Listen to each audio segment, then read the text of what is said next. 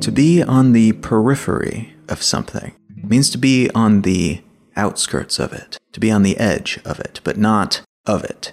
The Inland Empire, a metropolitan region just outside of Los Angeles proper, is peripheral to Los Angeles. It's right there outside that main thing. And in a broader definition of Los Angeles, you might also include the Inland Empire of that broader thing, but it's technically separate. In the world of video games, a peripheral is a device that adds some new functionality to a gaming system, but which is still itself separate from that system.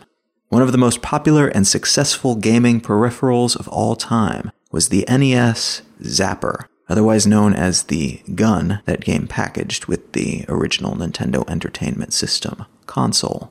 The Zapper only worked with 16 official licensed games on the NES, and the majority of people who had one only ever used it with the game that it came packaged with Duck Hunt, which was a game in which you would shoot at pixelated ducks as they emerged from a grassland at varying speeds and your also pixelated hunting dog, who was ostensibly on your side, would laugh at you if your performance was subpar.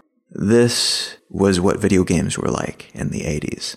To play the NES, you had to plug it into your TV so that you'd have a display. And TVs were relatively dumb machines back in the mid 80s when this device first hit shelves. No internet, no interactivity, just a few cables that plugged into the back sending audio and video from the console to the screen. So, to make this peripheral work, the developers at Nintendo had to get clever. The gun barrel was a very simple machine. It could detect black and white illumination on old school CRT screens. When you pulled the trigger on the gun, the TV screen would flash pure black for a fraction of a second, and then for another fraction of a second, everything that was a target, in this case the ducks, would flash as white shapes against that black screen.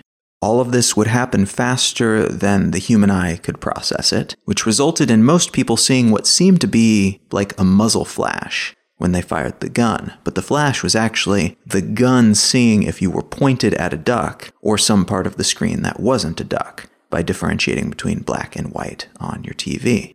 The Zapper wasn't the only non standard gun controller peripheral ever developed by Nintendo, not by a long shot.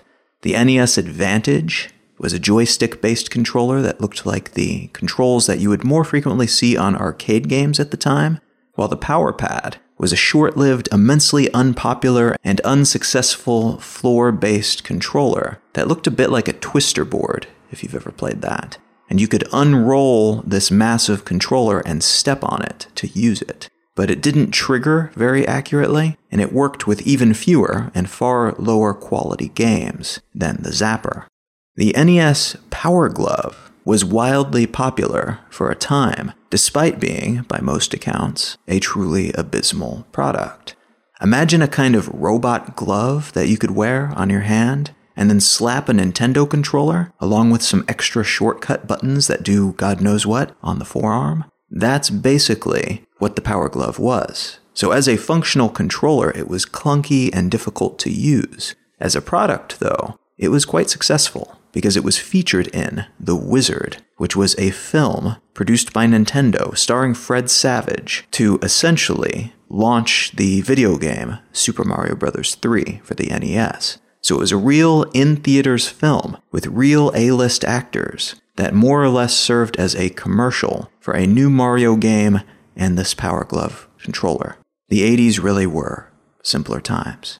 I would be remiss if I didn't also mention the Nintendo ROB, an acronym for Robotic Operating Buddy. This concept was far ahead of its time, you could probably say. It was a robot that plugged into your video game console that would watch the screen, much like the Zapper gun, to receive visual commands from the game you were playing. This robot toy wasn't very good or very well reviewed. It worked with only two quite terrible games, and its functionality was incredibly limited. It stacked blocks mostly, and your goal was generally to get the Rob to stack blocks so that the blocks you had in your living room with your real physical robot matched the block stacks that you saw on your TV screen, which were being stacked by a digital robot. Not the most compelling storyline ever to be presented in a video game. But as a marketing tactic, the Rob was brilliant. After the US video game crash of 1983, many experts were declaring that video games, particularly at home consoles, were dead. They had their chance and they failed. It would not be a thing. Video games were a flash in the pan. The Rob, along with other peripherals, but the Rob in particular, stands out in this regard. It was a Trojan horse product that allowed Nintendo to position its Nintendo Entertainment System as a high end, technologically sophisticated toy rather than a video game console, like the recently deceased offerings by Atari, ColecoVision, and Intellivision, among others. These peripherals, then, saved Nintendo, but also the at home console market as a whole. After the immense promise and massive letdown of the first wave of purpose built at home consoles, which were essentially simple computers made for kids that you plugged into your TV, there was a very good chance that the whole industry would disappear and never come back, or at the very least would be set aside until many, many years in the future. Instead, we got Nintendo, and then the Sega Genesis, and then the Super Nintendo, and eventually Sony and Microsoft entered the market with their PlayStation and Xbox consoles. This industry went on to influence a great many things, including the realms of broader computing. The contemporary artificial intelligence explosion is occurring, in part, because of the development of sophisticated graphics processing hardware, which was built for and funded by the video game console industry. The consumer application argument for a lot of the AI in the world today is a tough sell, at least directly. But video games have gone on to become one of the biggest consumer markets in the world. There is gold in those digital hills. And that's what I want to talk about today the video game industry as a whole, but also what's happening to gaming during a moment in which we all have little supercomputers in our pockets and the marvels of the digital world, better graphics, better gameplay, faster machines, have become more or less commonplace.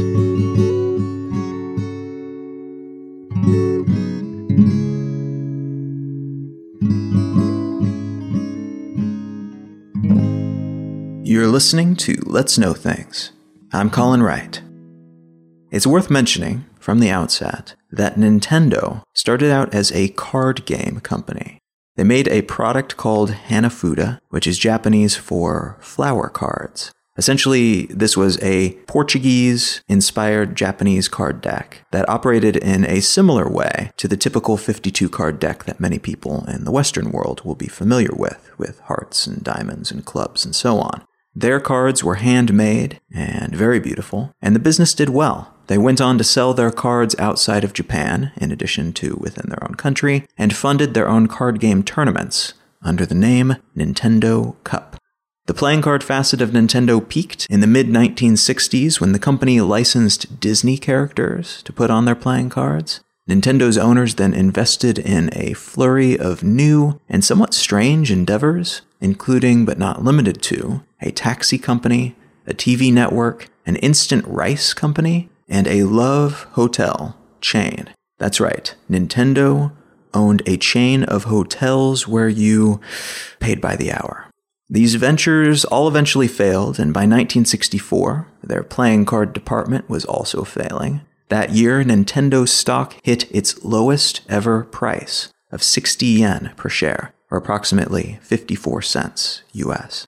Nintendo developed their first toy in 1966. The Ultra Hand was an accordioned gripper that you could use to grab things from a distance. They also produced the Ultra Machine, which would lob balls that you could hit with a bat. And they produced the Love Tester, which was a machine that two people would hold, and it would then display a love compatibility score between 1 and 100. The company was consistently beat in the toy space by the better established and better funded Bandai and Tomy, And because they were so outmatched in that space, Nintendo tried its hand at arcade games, which were, at the time, primarily placed in bowling alleys.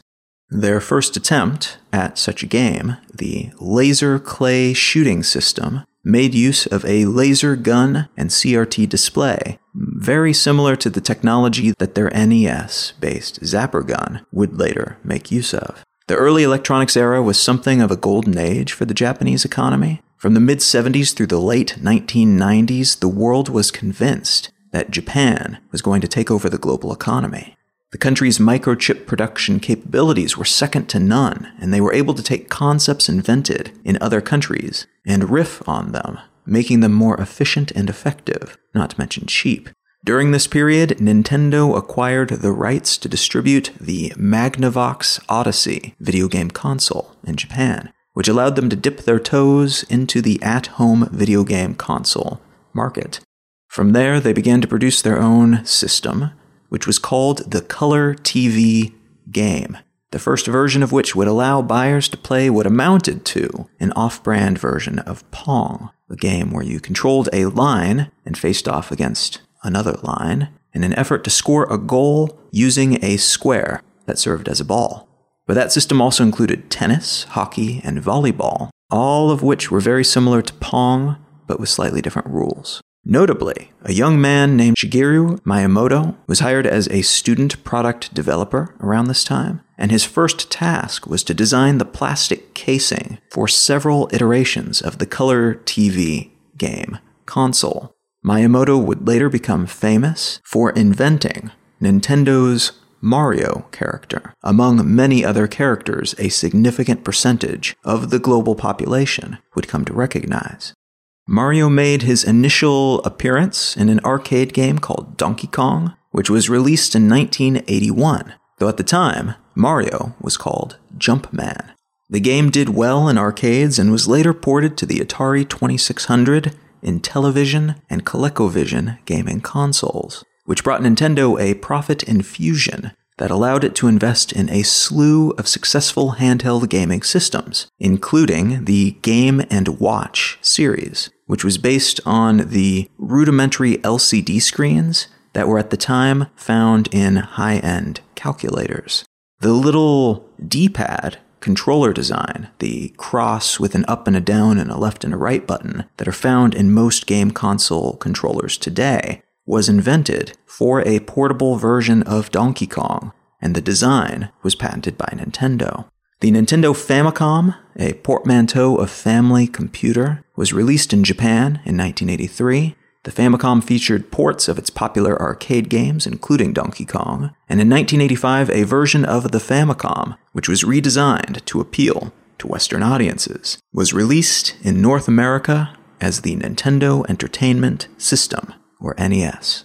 The modern version of the Nintendo brand emerged from a decision to bundle the original Super Mario Bros. game with the NES, ensuring that everyone who bought the game console would play that game first.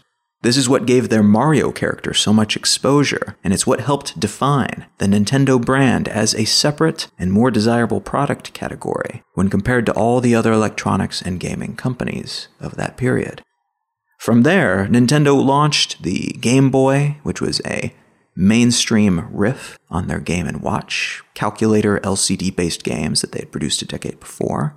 The Super Nintendo, based on the Super Famicom, doubled the processing power of the NES and set the tone of the early 90s gaming scene. It also triggered a market war between Nintendo and another Japanese gaming company, Sega, which was a rivalry that defined the childhood of many kids growing up in the early 90s, myself included. That rivalry, by the way, is well captured in the nonfiction book Console Wars, which is apparently being turned into a movie.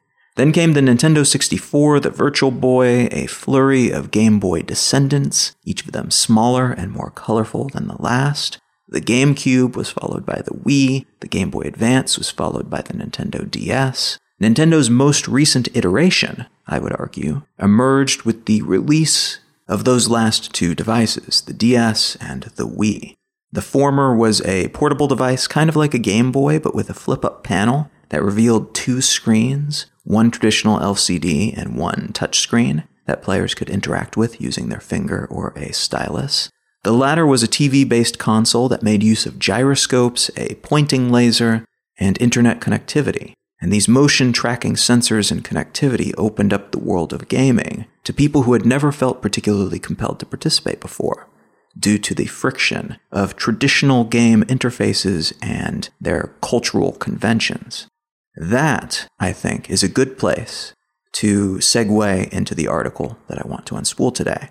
This piece comes from The Verge, and it's entitled Nintendo is making a bunch of weird DIY cardboard toys for the Switch, and they're awesome. And the subtitle is Build Your Own Fishing Rod, Piano, or Robot Suit. This article, and a slew of others like it, most of which were published on the day of the announcement of a new product called Nintendo Labo, addresses a new product category that Nintendo is releasing alongside its Nintendo Switch gaming console. And to understand the Labo product, you must first understand the Nintendo Switch, which itself is fairly unique and complex. The Switch is the seventh major console developed by Nintendo, meaning it's not an iteration or upgrade of a previous product, like the many variations of the handheld DS system that have emerged over the years. This is a new thing, and though it bears a passing resemblance to the Nintendo Wii U, that resemblance is fairly superficial.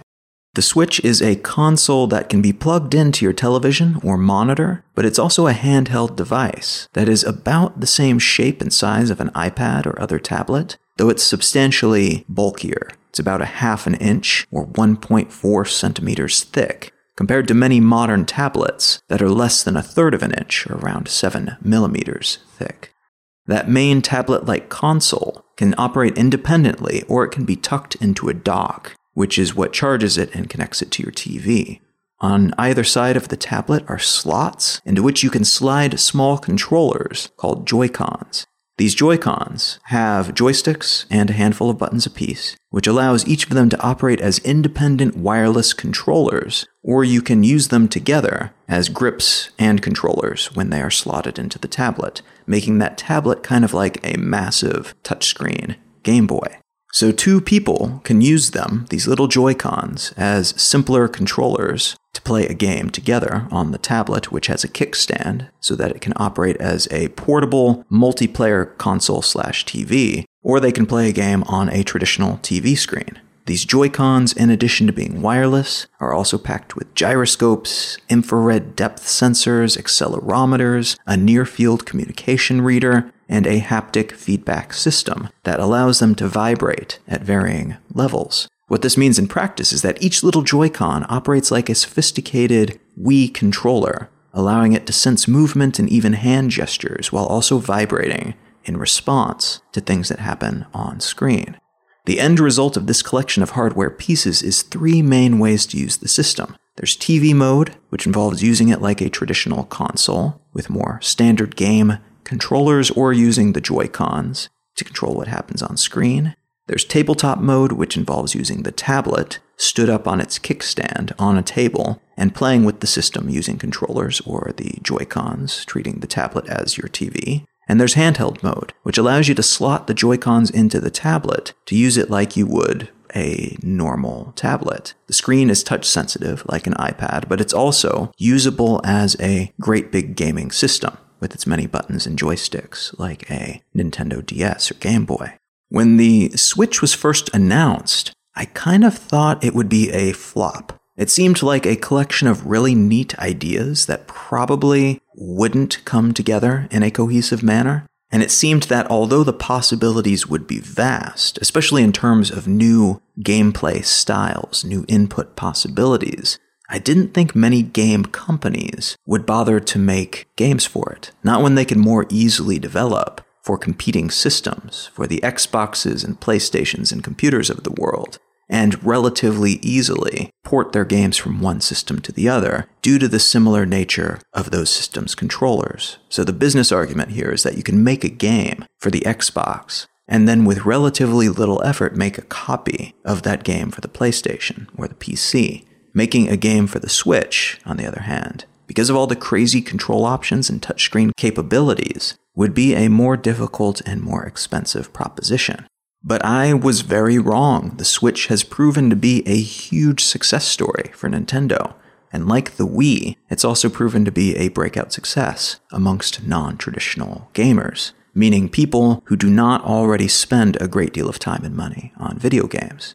The Wii, for its part, made a name for itself in 2006 by opening up gaming for people who hadn't felt welcomed by gaming culture, or particularly drawn to the games that were available previously. Learning to use the increasingly complex controllers offered up by competitors was keeping a lot of people, especially according to available data, older demographics, people in their mid 30s and older, and women of all ages, two demos that had never really been marketed toward or invited into the, at the time, young male centric culture that gaming had evolved into.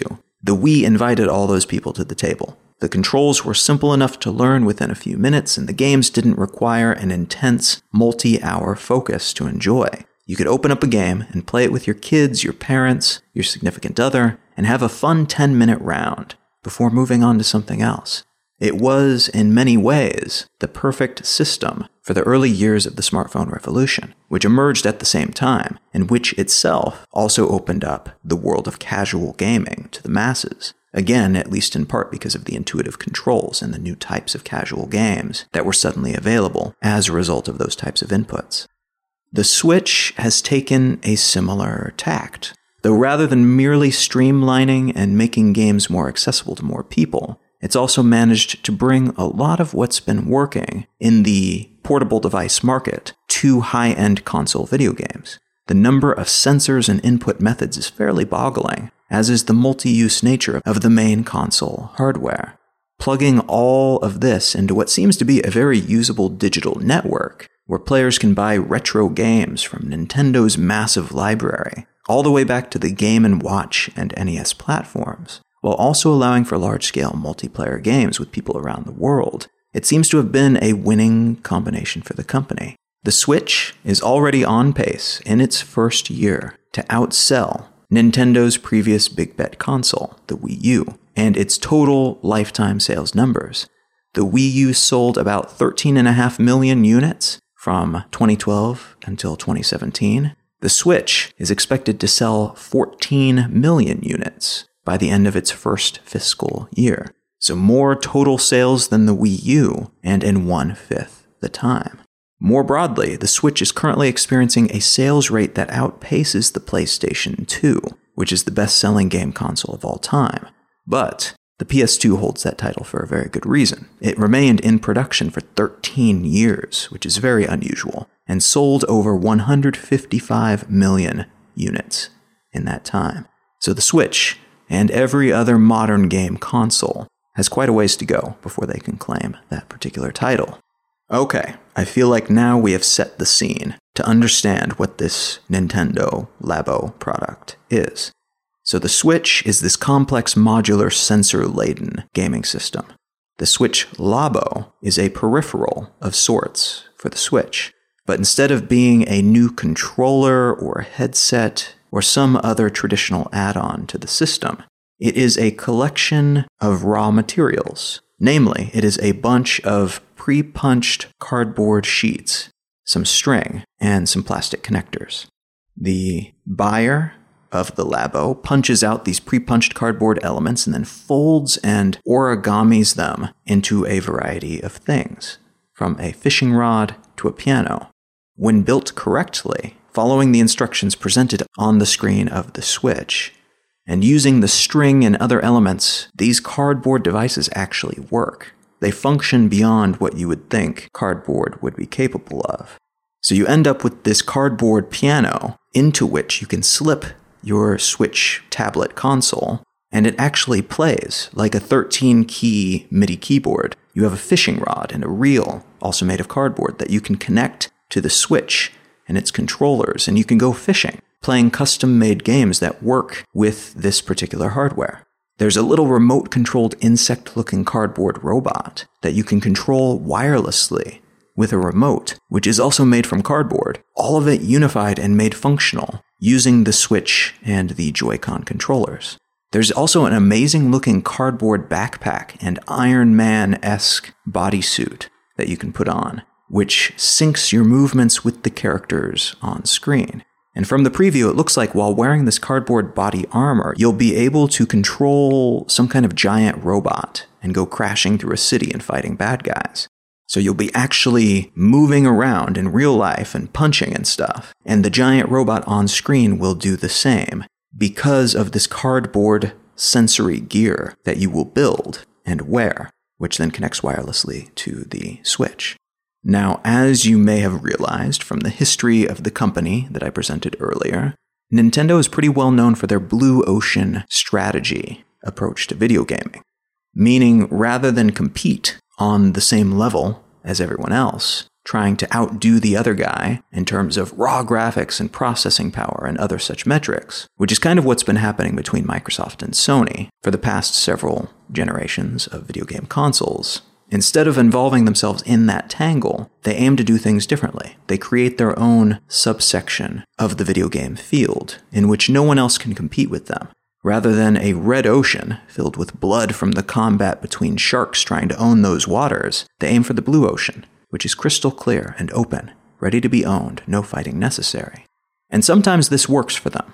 The Nintendo DS and Nintendo Wii consoles were both huge successes, in no small part because they innovated product categories that didn't exist before. Sometimes, though, these ideas flop. The Virtual Boy console, for instance, was interesting, but very few people bought one. The same is true of their Wii U console and Game Boy Micro, both of which were relatively swiftly replaced by the more successful Switch and DS, respectively.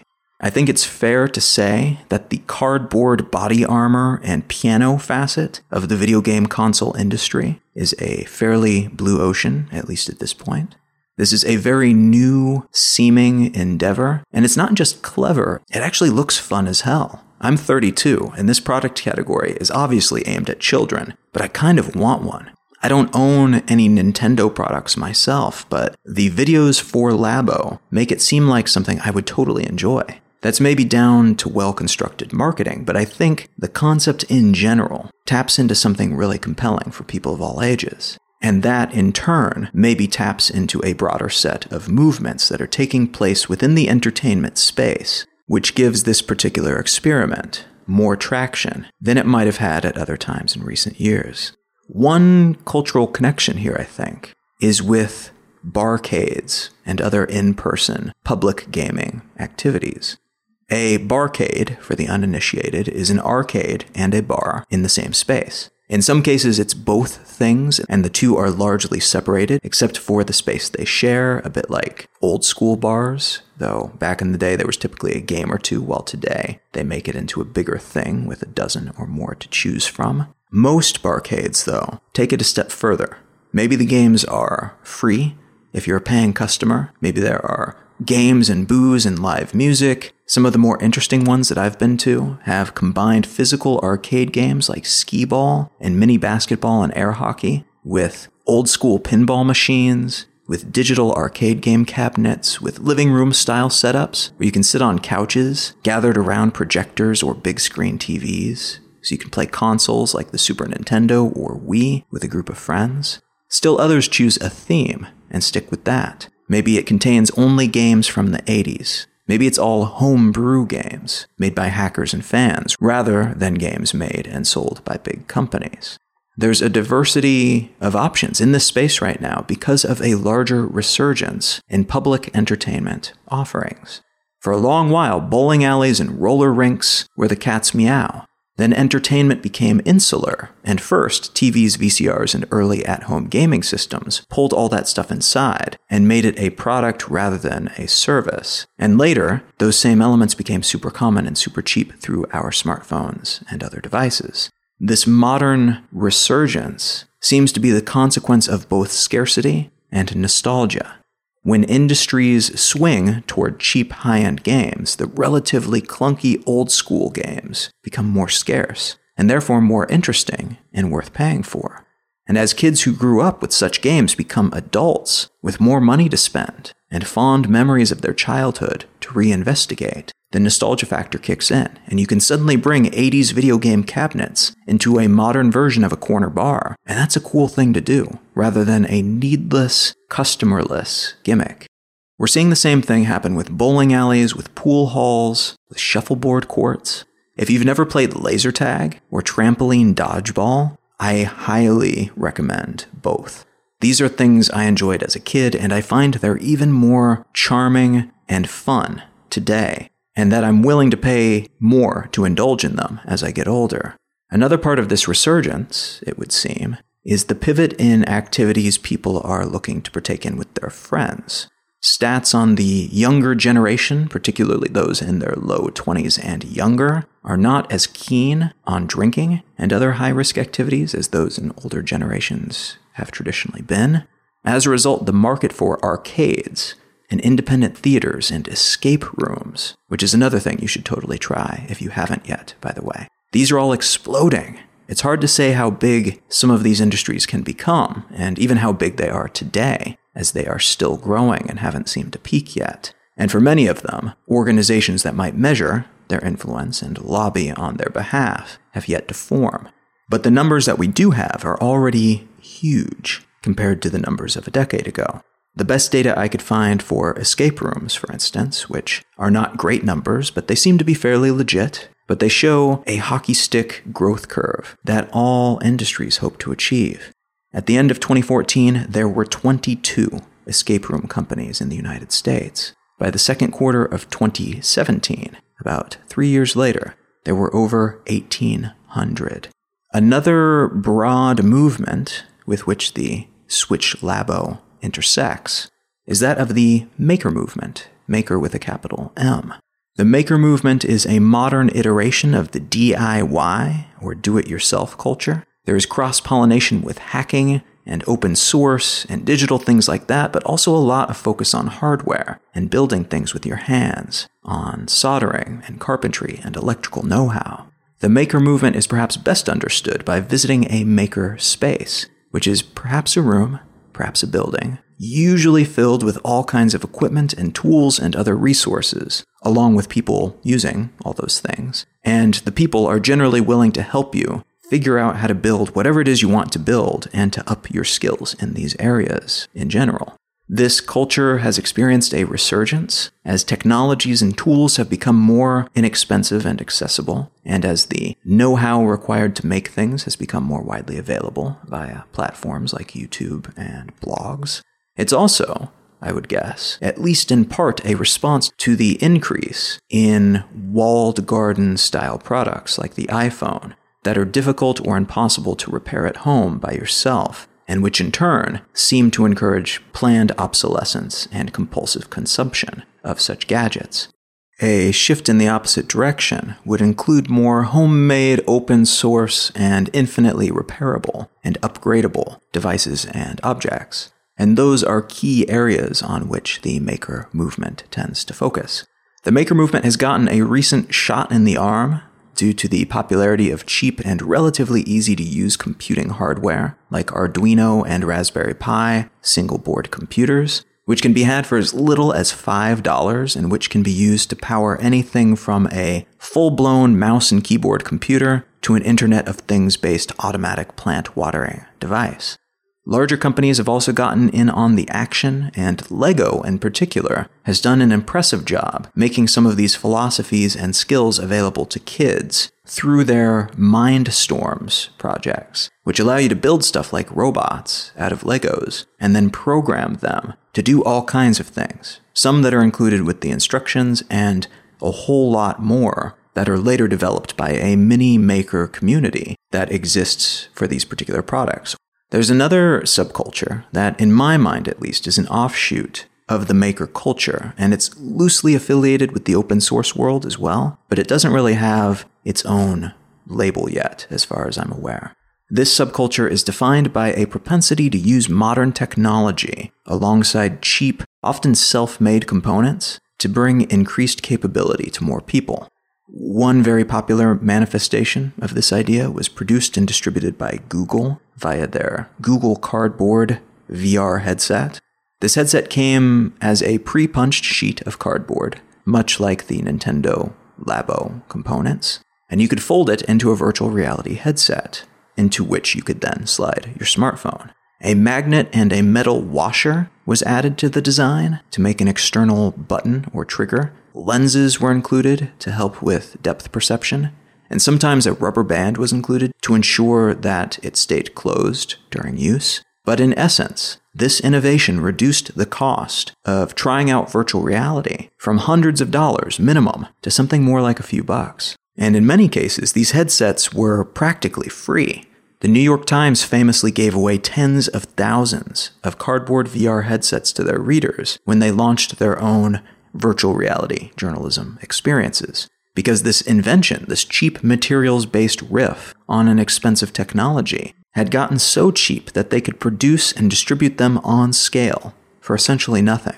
Another facet of this community is seen in projects like Open Source Ecology, which is a website that features instructions on how to build machines, specifically 50 different machines that are required to build and sustain a small civilization, build it up from scratch, but to build a civilization of a relatively small size that enjoys modern comforts. Pitched as a guide for the end of the world and with the implication that this would be super useful post apocalypse, this site also serves as valuable perspective, showing first just how reliant we are on some truly boring technology that we will need to either reinvent or quickly rebuild if something bad happens to the current nations of the world. And second, it shows just how capable we are of doing so, of building these things. We can build from relatively inexpensive materials our own 3D printers, our own micro tractors, our own cement mixers and heat exchangers. And using modern technology, we can actually work through more iterations of these devices than we'd be able to do from hand, making the process of building these rudimentary systems even simpler, cheaper, and better. So, using this guide, you might be able to build yourself a solid piece of farm equipment that seems like a stone hammer compared to the smartphone in your pocket, but that clunky farm equipment was optimized by similar technologies to those in your smartphone and could, in a pinch, allow for the development of a civilization that could then go on to invent the next smartphone. Much of the 3D printing world shares a similar ideology that you can use expensive high end technology to bring other expensive high end technologies down to earth, making them more affordable and attainable by more people. If you can mass produce a useful tool out of something like cardboard and have users construct it themselves, you can trim something that would have been niche and too expensive down to the cost of a few bucks and 15 minutes effort. That's pretty remarkable. And the last and perhaps one of the biggest influences from which the Switch Labo project draws inspiration is the world of board games. And board gaming is particularly interesting right now because it, like the Google Cardboard ecosystem, also makes use of new technologies to breathe life into what might otherwise be flimsy, boring cardboard, while also making use of commonly available technologies and even 3D printing to reinvent an older industry that hadn't seen much innovation for a very long time. Now, for many people, myself included, the game Settlers of Catan serves as a gateway board game. It demonstrates possibilities for board games that those of us who grew up in the US, at least, would have had trouble imagining, stuck as we were for so long with Monopoly and poker and chess, and nothing much more recent than that, aside from maybe Hungry Hungry Hippos, which arguably was less a board game and more of a health hazard for small children. Catan, though, is a simple game with infinite replay value. It's basic enough to learn in 10 minutes, but complex enough to never fully master. It relies on inbuilt systems of chance and strategy, and pairs that with the necessity for playing off your enemies and building alliances. Being social, not just clever. It encourages many types of play and exercises the mind, despite it being made out of cardboard, paper, plastic, and little pieces of wood. Catan was released, first in Germany, where it was developed, and then around the world, in 1995. It and similar games were the beginning salvo of a neo board gaming movement, which led to increased interest worldwide, but still in a somewhat limited way. those who were into games generally got more into this new movement than others, and although there were tournaments and groups formed around this hobby, it was still pretty niche, especially in economic terms.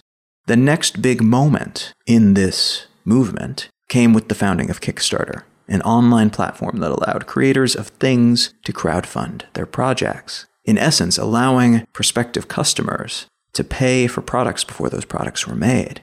The impact that this platform had on the board gaming industry cannot be overstated. It flipped the funnel, allowing would be game makers to make their games, earning money with their good ideas, and then later, sometimes years later, sometimes just months, delivering that concept as a physical reality, as a product. Before Kickstarter, a game would need to be accepted by a major board game company, which would then typically buy the rights and make it themselves, largely excluding the developer from that process. As a consequence, much of what landed on shelves were things that were based on past ideas and which were beige enough to be inoffensive and acceptable to as many people as possible. Post Kickstarter, though, makers could aim at a very narrow audience, producing products that appealed to, for instance, people who wanted to play a game where they are survivors of a zombie apocalypse in a world populated by characters based on science fiction and fantasy pop culture, and with rules that have role playing game elements. Some of the most successful Kickstarter board game products have names like Exploding Kittens, Kingdom Death Monster 1.5, The Seventh Continent, and Zombicide. Many of these projects make millions of dollars from funders, and this preemptive development process has led to a renaissance in the board gaming space, expanding the market and increasing the overall quality of the products produced. New businesses have been founded to produce high quality collectible miniatures that can be included with the games, some of which are limited edition, available only to Kickstarter backers. Other companies, which specialize in making the cardboard components or printing the boxes or generating the marketing collateral for the Kickstarter page, the sales copy, the photos, the introduction video, they have also done quite well for themselves. Some of these games make use of supplementary smartphone apps and other technologies to operate optimally or add new functionality. Ultimate Werewolf, for instance, took an old campfire party game and formalized it introducing a slew of new characters and rules. It also included an optional smartphone app that would automate the entire process based on the rules and characters you specified, which would, in practice, allow everyone to play. Whereas before, you'd need to have someone willing to be the narrator, the game master. Tech plus board game equals better board game. But technologies have blended with traditional gamery in other ways as well. Many of these games are complex and require a great deal of experimentation and balancing before they go to market. Modern printers and other at home publishing tools help makers produce early versions of their games, and some even make use of these tools later. The creators of Cards Against Humanity, for instance, have made a trial version of their game available so that anyone can print it out at home or use it just as they would the real game. They also have printable card sets available for regional variants of their game, so they can be specified and optimized for people who speak everything from Spanish to Slovak. Some board game developers also invest in at home 3D printers, allowing them to make their own plastic miniatures and other board gaming components. For those who want the same power but don't have the resources to get a decent 3D printer of their own, companies like Shapeways provide such services on demand in over 50 different materials from plastic to steel to gold. Just as print on demand services changed the publishing industry, they've also changed the board gaming industry, and in similar ways. The traditional economic forces in this space have been upended and forced to play ball with the little guy. New market segments have emerged, new niches have been recognized and honored. There are now many companies in the business of producing games tailored to groups that have been traditionally ignored by the monolithic entities that have always been too big to notice or produce for them in the past. But the business aspect of board games aside, here we have another place in which we are combining modern technology with cheap materials and good ideas to create something interesting and accessible that can be enjoyed by groups large and small. Many board games today operate algorithmically. You can play Zombicide alone if you want, because the mechanics of the game operate much like a video game, and the players typically work as a team against that algorithm, one that manifests through cards, cardboard, and plastic miniatures. But even those games encourage collaboration and socializing, just as products like the Nintendo Labo and Google Cardboard and barcades and escape rooms do. Our common entertainments have sucked us into our phones all day long, so the ones we seek out when we're looking for something different often take us in the opposite direction. I like to think that games, just like any technology, are what we make of them. They're not universally bad, not universally good. There are games that will be boring to you personally, and games that will hit just the right notes, and perhaps grab your attention to a worrying degree for a period of time. Some games can tell us stories, others can give us the space in which to tell our own. Some games are just mindless fun, while others exercise mental muscles we seldom have the opportunity to flex in real life. We can bend these sorts of entertainments to whatever purpose we decide to prioritize, and increasingly, the range of possibilities within these spaces are nearly infinite. You can program an app, write a book, make a film, build an in person experience, or create a board game. And at every level, in all of these spaces, we are more capable than we would have been a decade ago. There are more ways to express what we want to express, to accomplish what we want to accomplish, and more people are capable of doing so. The tools are there, and they are increasingly within reach. Some of us will make use of these newfound powers, and others will enjoy the fruits of those creations. In both cases, though, it's a good thing that these experiences, these possibilities, are becoming more distributed and equitable. We're not at the point where we all have the same sized megaphone quite yet, but we have reached a point where something as simple as a piece of cardboard can be used to build a flourishing industry or tell a compelling story, or both. In my mind, that's a step in the right direction.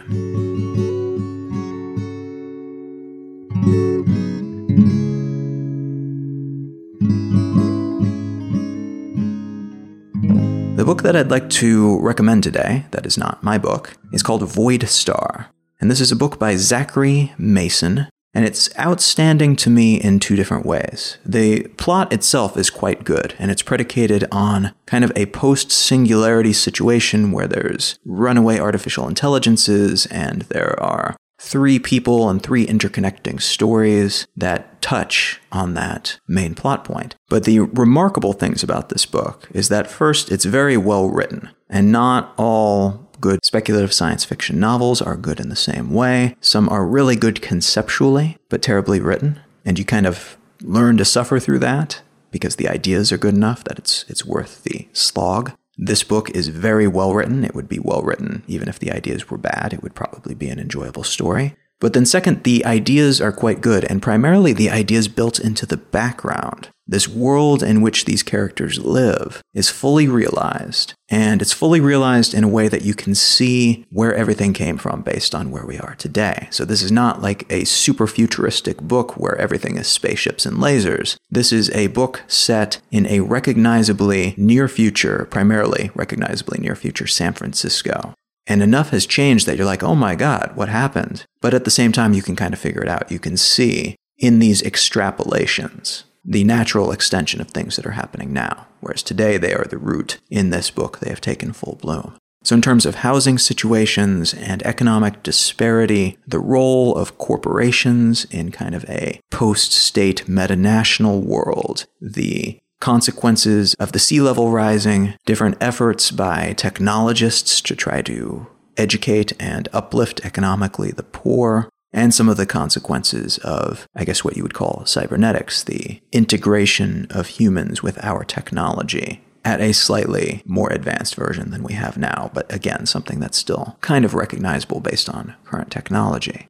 So, all of these things are happening in the background, along with the foreground plot point that deals a lot with a post singularity artificial intelligence achieving some type of consciousness type of situation. All of it's very well put together, a very enjoyable read. So if you get the chance, Void Star by Zachary Mason is very much worth your time.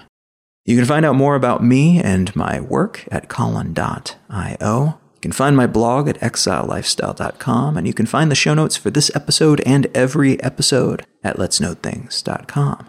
Feel free to reach out and say hello on social media. I am at Colin is my name pretty much everywhere. Thank you so much for listening. My name is Colin Wright, and I'll talk to you again next week.